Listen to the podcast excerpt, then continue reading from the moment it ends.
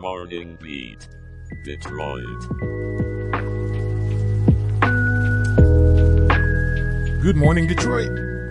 It's a brand new day, this Wednesday, November 1st, 2023.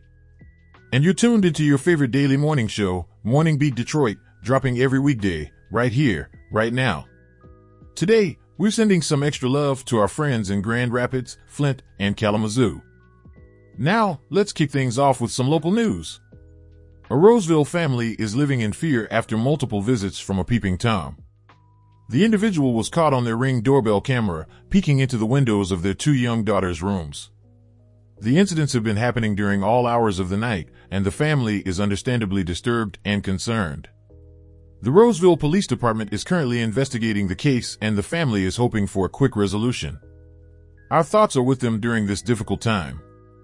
In sports news, Central Michigan is investigating whether Michigan football staffer Connor Stalions was on their sideline during their season opener in September, potentially scouting Michigan State. Stalions was suspended by Michigan on October 20th after evidence of scouting the Wolverines' opponents was discovered. Central Michigan Athletic Director Amy Folan stated that they are currently determining the facts surrounding the photos. The NCAA is now involved in the investigation. Michigan coach Jim Harbaugh has denied any knowledge or involvement in the scouting. But it's not all bloom and doom, folks. We've got some good news too. In a groundbreaking medical trial in China, 10 children born deaf have had their hearing restored through a genetic therapy method.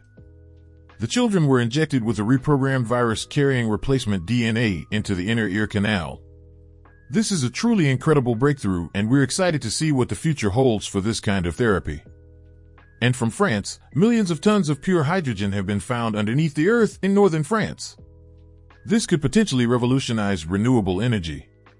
The hydrogen gas, when extracted, can be burned to power airplanes, trains, heavy machinery, and steel production, with only water as a direct emission.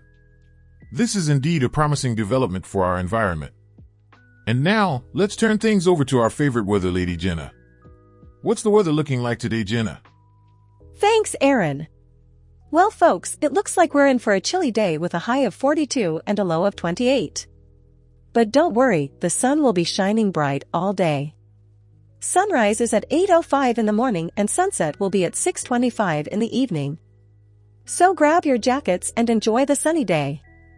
Alright, Aaron, I'll hand it back to you. Just remember to bundle up before you step out. Thanks for the heads up, Jenna. I'll be sure to grab my jacket. And that wraps up today's Morning Beat Detroit. Remember, folks, in the words of Albert Einstein, in the middle of difficulty lies opportunity. So, no matter what you're going through, there's always a chance for something good to come out of it. We'll see you tomorrow, bright and early. Have a fantastic day, Detroit.